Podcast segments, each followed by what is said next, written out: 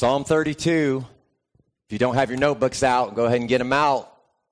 We're doing a Bible study this morning, and you'll have plenty of opportunity to take some notes over the next couple of minutes. I want to begin by asking you a question What's the best advice you've ever received? Maybe it was shared with you by a parent, maybe a grandparent, perhaps it was a teacher or a coach. You know, just a piece of great, practical, hands on advice that you've remembered for years and have shared with many people. I'll give you just a second. I'm actually not taking answers, Cohen, but I want you to share with me later what you got. But I, I came across a New York Times article this week, and the writer of this article, he had collected from his readers um, this the, the best advice that they had ever heard, and then uh, he had kind of submitted in this article uh, those be- his opinion what the best ones that he had received were. And I wanted to share two of my favorites with you. Um, the first one was don't pickle things. Don't pickle things. I really like that. He said that line was brought by a reader, Sam's mother. It means if you have something special, use it today. Serve daily meals on your good china. Wash your hands with the luxurious soap you received as a housewarming gift. Don't say things for future use because who knows what the future looks like. Don't pickle things. Thought that was good. Then this was my favorite. This was from a young reader. Said this was the advice. I've never seen a cat skeleton in a tree. This young reader named Alexandra couldn't get her cat down from a tree, and her grandmother reassured her with those words, predicting correctly that the cat would eventually come down. Never seen a cat skeleton in a tree. Try to work that one into your conversation this week. Um, the best dental advice, as many of you know, I was going to be a dentist before uh, I became a minister, and um, I was I worked with an orthodontist in Athens, Georgia, for a year. And this was his big advice. It, he really left an impression on me. My wife will tell you it's it's because I've shared it with her for years and with our kids. But it's this: flossing is just as important as brushing. That's that. I mean, that's been like so ingrained into who I am over the last 25 years of my life. And uh, I was sharing this with a couple of our kind of local dentists, Dr. Jim and Dr. Luke, uh, on Wednesday night. And they assured me this. They said, you don't have to floss all of your teeth, just the ones you want to keep. So that's kind of uh, some good advice to take with you there. Best relational advice that I've ever received is this be someone who's interested, not someone who's interesting. Um, that was passed on to me several years ago, and that's one that I've shared with many people. I've shared that with my kids when dating. You know, be wary of someone who's trying to be interesting to you instead of interested in you. Um, I think that's a great piece of relational advice. But with that, and hopefully that's given you some time to think of some advice that you've received through the years. I want to look at Psalm 32. If you notice there under the chapter heading, your Bible says that it's written by David and that it's a maskil. Now that's just a Hebrew word that scholars think means the giving of instruction, or I would like to suggest this morning, in the kind of context that I've already provided for you, the giving of advice. Here in this psalm, David is giving us some advice. Here in Psalm 32, I think David, later in his life, he's looking back over his illustrious career as shepherd king of Israel. And it reads almost if someone asked him the question, David, is there one piece of advice that you'd share with the next generation? You've accomplished so much. You've seen so much. You've written so much. You've lived so much life. With everything you've learned, what's the one piece of advice you would give? And these are not David's words, they're mine, but I think they summarize his message well in a memorable form this morning. Uh, and if you, if you write in your Bibles, you may want to write this up at the top of the page. This is the takeaway today. This is what I have for you today. Here it is Psalm 32, David's best advice ever, I'm calling it. Here it is. When you mess up, fess up. When you mess up, fess up. Let's pray. Father, this is very practical advice, but it's, um, it's a word that's very difficult. Sounds easy, but it's difficult to live out. And so, my prayer for us this morning as we dive into Psalm 32 here uh, is that you will imprint this advice, this, this wise advice that David gives to us here in this psalm. Um, and that this advice will that we'll remember it. Just like we've remembered kind of these other ones that I've mentioned this morning that they they and they they are there on our hearts as we live. They change the way we live and do things I pray that this advice from David here changes who we are changes the way we live that when we mess up we fess up that becomes how we're known who we're known as and so just open up our hearts to your word this morning. Imprint this message on them. I pray this in Jesus' name. Amen. You know, to understand the context of Psalm 32, you have to first go to Psalm 51 because the two Psalms, scholars believe, are connected to one another. David wrote Psalm 51 as a response to the Lord after the prophet Nathan had confronted him about his sin with Bathsheba. Now, in case you're not familiar with David's sin, not only did he commit adultery, but he also created this elaborate scheme to try to cover it all up. And it ended, of course, with his having uh, Bathsheba's husband Uriah, one of his finest and most trustworthy soldiers, killed in battle.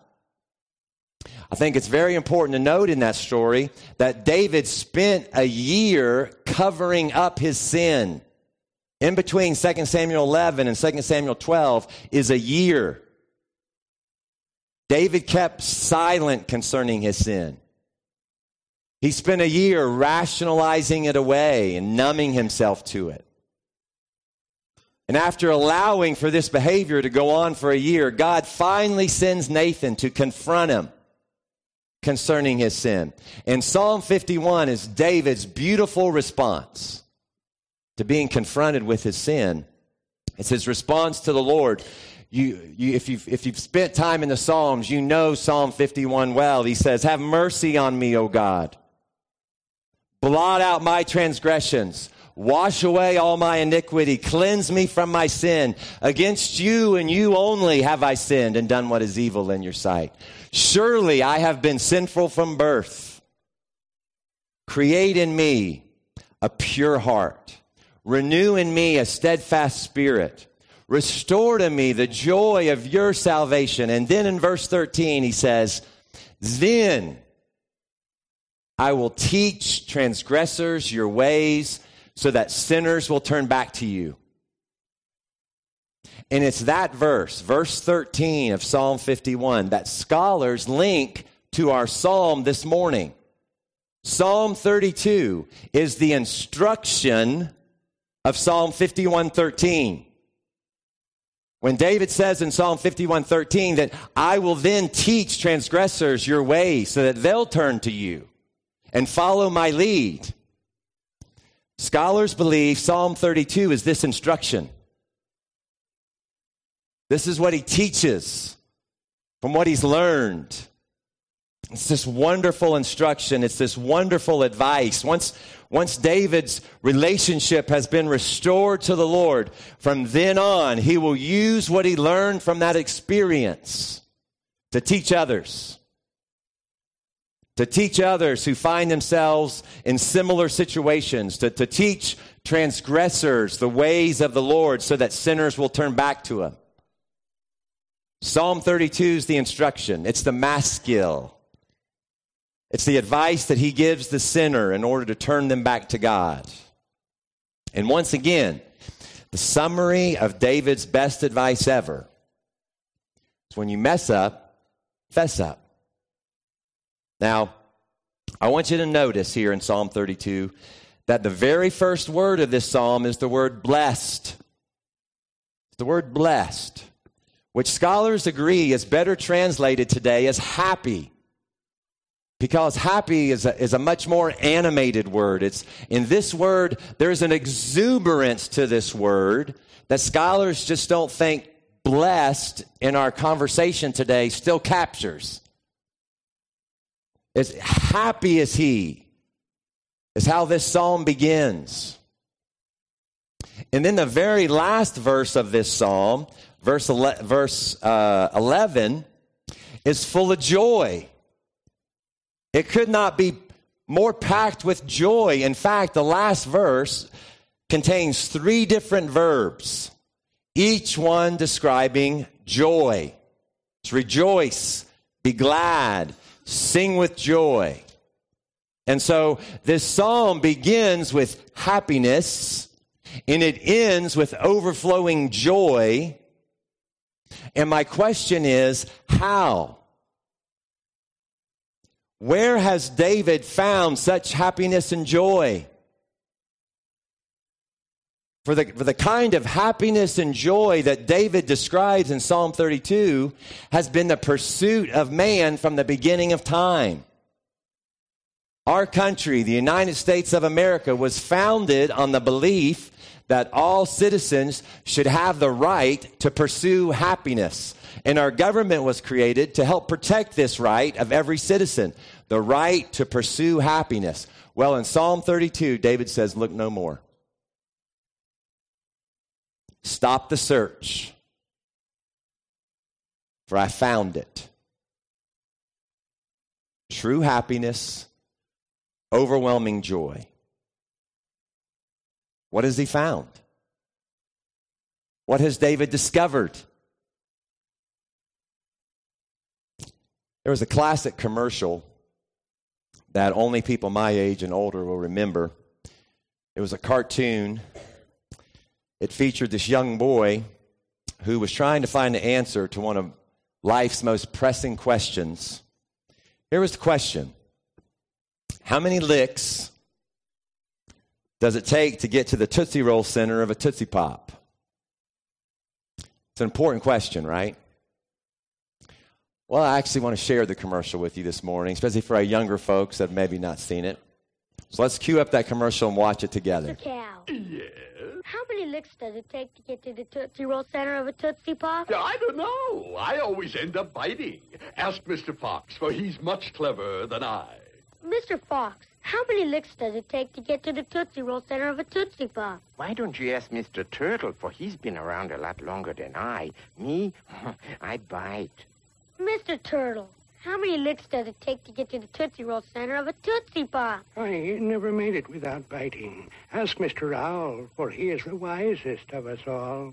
Mr. Owl, how many licks does it take to get to the Tootsie Roll center of a Tootsie Pop? A good question. Let's find out. One, two, three, three. If there's anything I can't stand, it's a smart owl. How many licks does it take to get to the Tootsie Roll center of a Tootsie Pop? The world may never know. Have a lot of folks remember that commercial? I shared that commercial with you this morning because uh, it helps me to illustrate Psalm 32. I'm going to show you how. You see, just like the young boy, we're trying to find the answer to one of life's most pressing questions. It's not about getting to the center of a Tootsie Pop. Instead, it's about getting to the center of true happiness. It's about finding the heart of real joy. What David presents us with here in this psalm is not a Tootsie Pop, but instead what I'm going to call a joy pop. It begins with happiness, it ends with rejoicing. You see, it's surrounded by joy. But what's at the center of all this joy? What's at the heart of all this happiness? At the very center of this psalm is verse 5. Not only is it at the center, but it's also the longest verse in this psalm. This is a literary way of saying it's the most important verse. Just to make sure we don't miss it, David has included not one, but two Selahs in the margins. Good definition of Selah is to pause and take notice. So anytime you see a Selah in the margins of a psalm, the intent is for the reader to pause and take notice of what's been written. And you'll notice that there's one right before verse 5 and there's one right after verse 5. This is the verse. It's at the very center, word count wise, it's at the middle of this psalm. It's at the center of this joy pop. This is the reality that we discover to be at the very center of true happiness. It's the heart of overwhelming joy. You can stop the search. The pursuit is over, for we have found it. It's the center of the joy pop. Verse 5, listen closely. Then I acknowledged my sin to you and did not cover up my iniquity. I said, I will confess my transgressions to the Lord, and you forgave the guilt of my sin. Did you hear that, church? At the center of joy, at the heart of happiness, is the forgiveness of sin. This psalm begins with happiness and ends with rejoicing, and at its very core is forgiveness of sin. David knows this to be true. He has experienced it in his life. And it's only in the forgiveness of sin that we will discover true and lasting happiness and joy. That's it. Amen? That's where the happiness is found. That's where the joy, that's where you can find it. Listen, my, my week this last week, it sounds like a country music song if I were to tell you about it. I, and I'm, you know, I'm not up here complaining, I'm just sharing. You know, my dad's at home in hospice.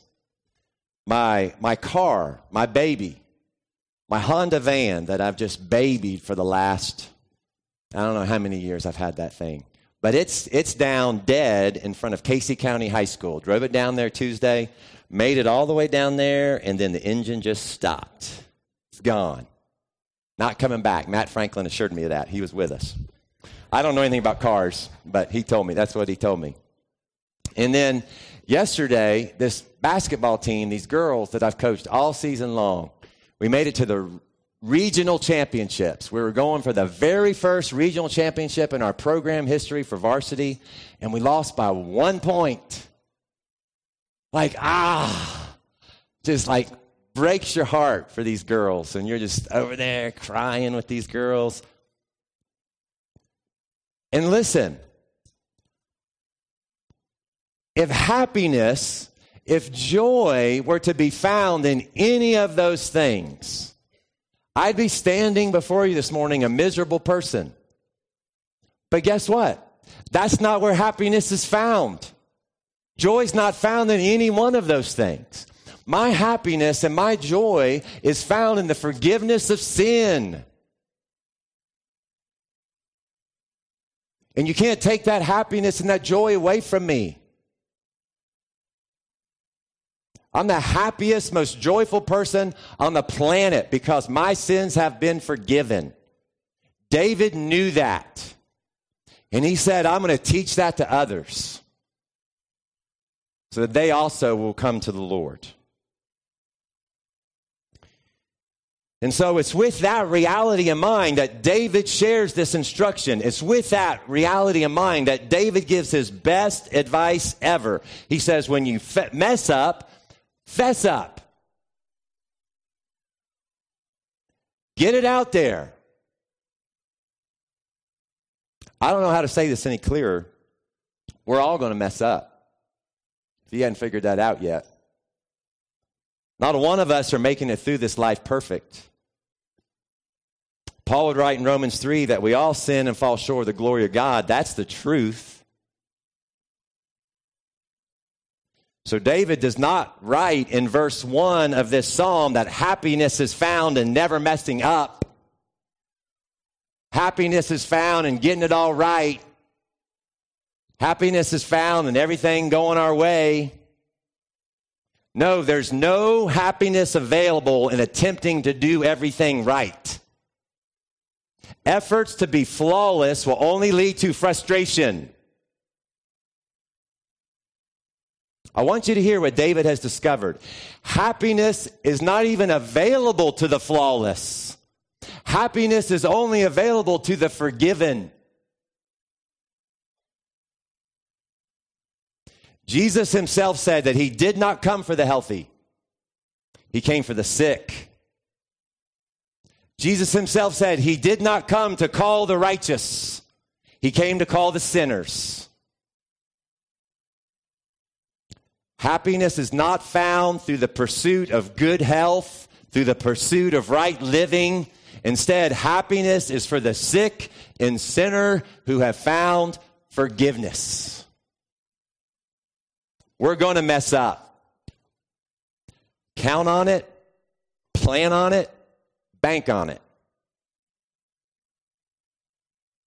In this incredible verse here, verse 5, at the, right here at the middle, at the center of this psalm, David actually uses three different words to describe the ways we mess up.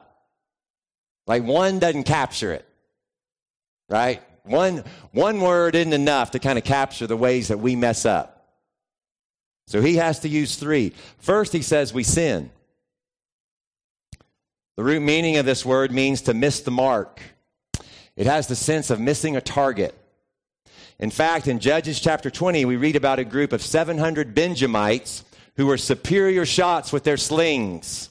The text says that they could sling a stone at a hair. And here's literally what the text says they can sling a stone at a person's hair and not sin.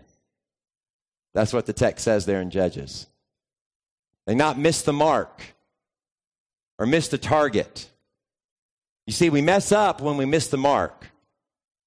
And what that means is we can do the right thing for the wrong reason and miss the mark.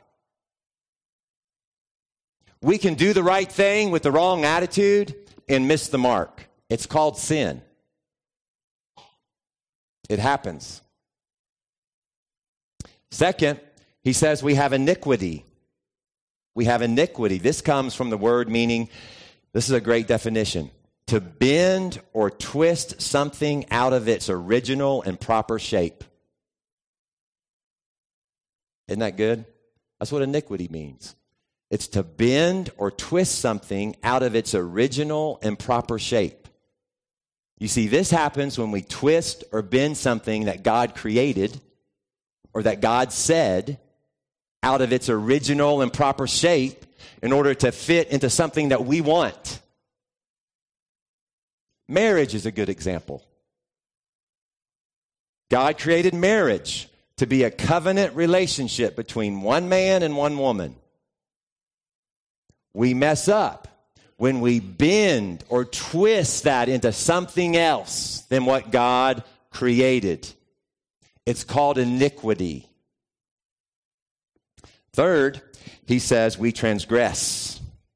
This is a strong word that carries with it the meaning of rebellion. This occurs when we clearly know something is wrong, yet we choose to do it anyway. It's a very insightful word because it helps us to see that our mess ups are not just mistakes, but acts of rebellion against God. Are you following me? Our sin, our mess ups are not just mistakes, but acts of rebellion against God. That's transgressions. We mess up. We miss the mark. We bend things out of shape. We rebel against the Lord. David's advice is when we mess up, fess up. David also uses three different words to, in verse 5 to describe the ways that we're to fess up. So not only does he use three words to describe the mess up, but he has three words to describe the fess up. Listen to these three words. He says acknowledge, uncover, and confess. Now, just, I don't have time this morning to go through each one of these like I did uh, the first three, but I want to summarize this fess up part of David's advice by saying this. What these words tell us is that fessing up is not just saying, I'm sorry. Are you following me? Are you, you hear me? As fessing up is not just telling somebody that you're sorry. When we fess up, we have to name it and claim it.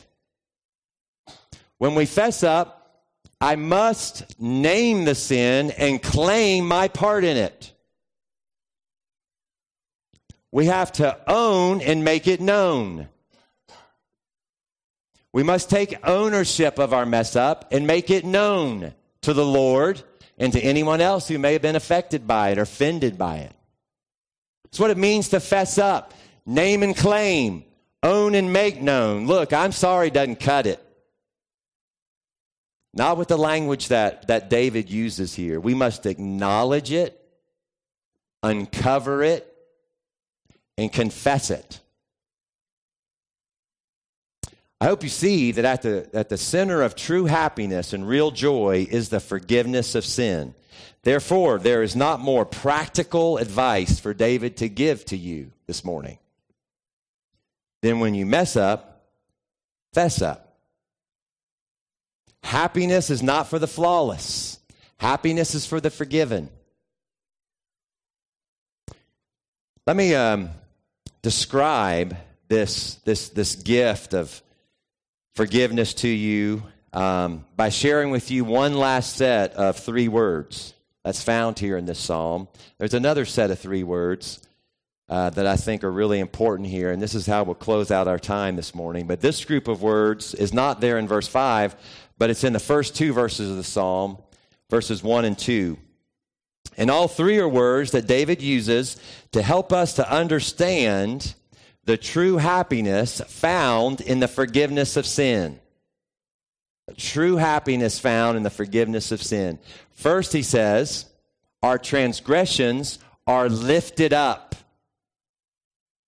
He says, Our transgressions are lifted up. Happy is he whose transgressions are forgiven.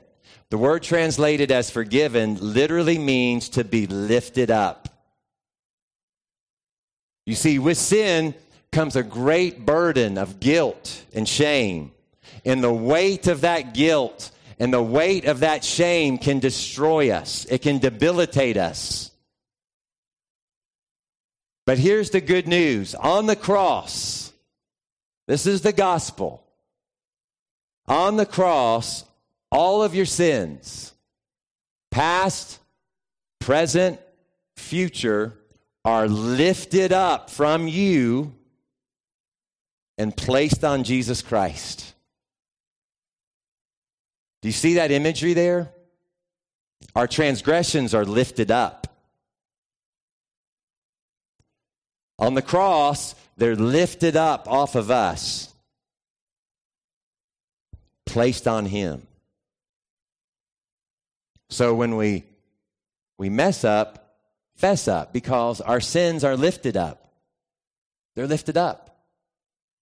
Removed from us, placed on Him. Second, he says our sins are not counted up. I'm skipping over to verse 2 and then I'm going to come back. But second, he says our sins are not counted up.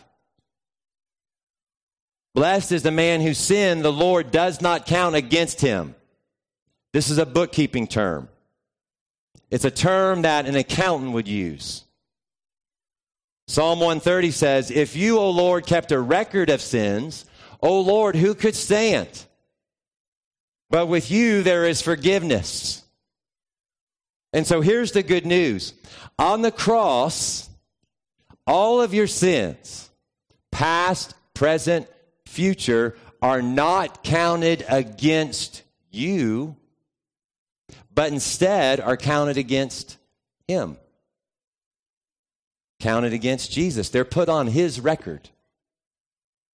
You think of it kind of like a bookkeeping term, like an accountant, like God as an accountant. He doesn't keep that record of those sins on your record, but instead he counts those on his record. Oh, trust me, your sins have to be accounted for.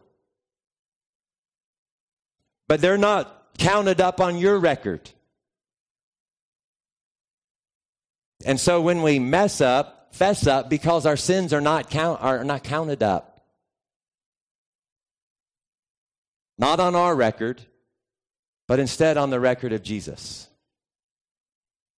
And then third, he says our iniquities are covered up. Our iniquities are covered up. Blessed is he whose sins are covered. This is a great image. If you're not familiar with this image, that's why I wanted to close with this one. It's just a beautiful image. It's a religious term.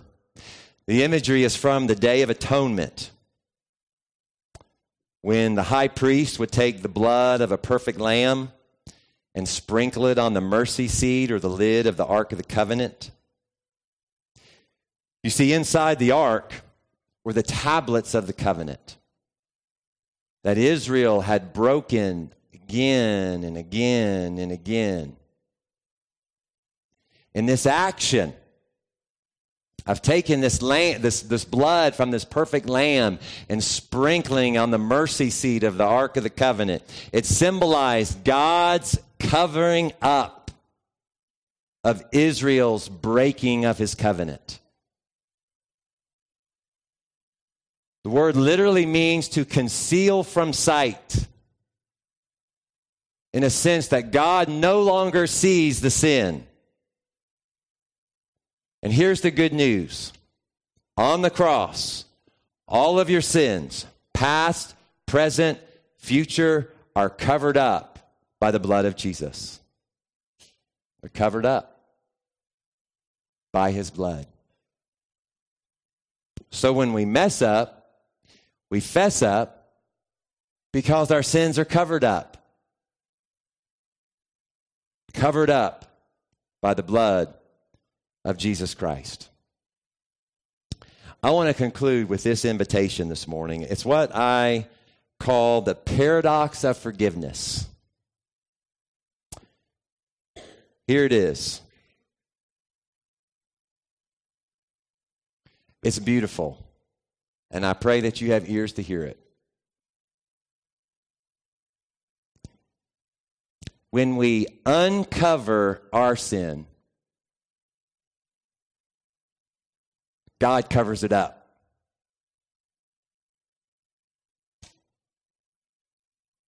But when we cover up our sin, it remains uncovered by God. Did you hear that? When we uncover our sin, God covers it up. But when we cover up our sin, it remains uncovered by God. So listen, please, to David's best advice ever given this morning. When you mess up, Fess up. Because your sins are lifted up on the cross, counted up on his record, and covered up by his blood.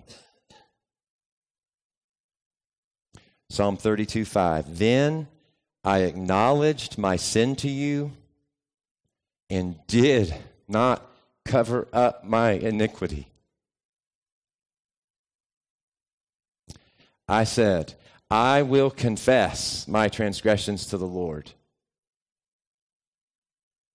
And you forgave the guilt of my sin. Let's pray together. Heavenly Father, thank you for this message of hope, this message of joy, this message of happiness.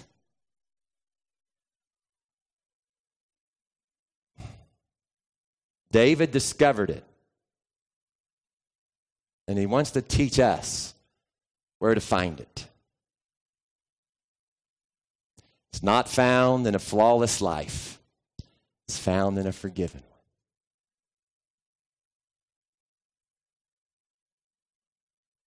And so, Lord,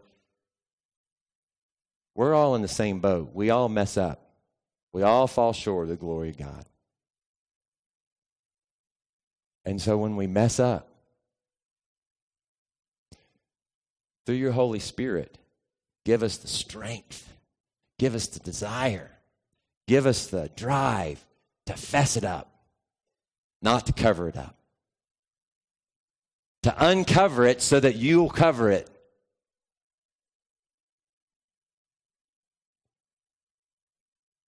I pray that you'll take this message this morning, place it on our hearts, change us forever.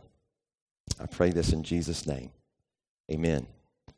This morning, if there is someone here who um, who has who doesn't know Jesus Christ, right? You you hear this message today and you say, I want that happiness. I want that joy. Well, that happiness and that joy only comes through Jesus Christ and his forgiveness of your sin. And we would love to be a part of that this morning. You can come this morning, confess that you've messed up in your life, join the rest of us, and confess that you've messed up, that you want to fess up. Then you can put Jesus Christ on. Place your faith in him in baptism this morning. We would love to be a part of that. Turn from your ways and come to Him this morning as we stand together and sing.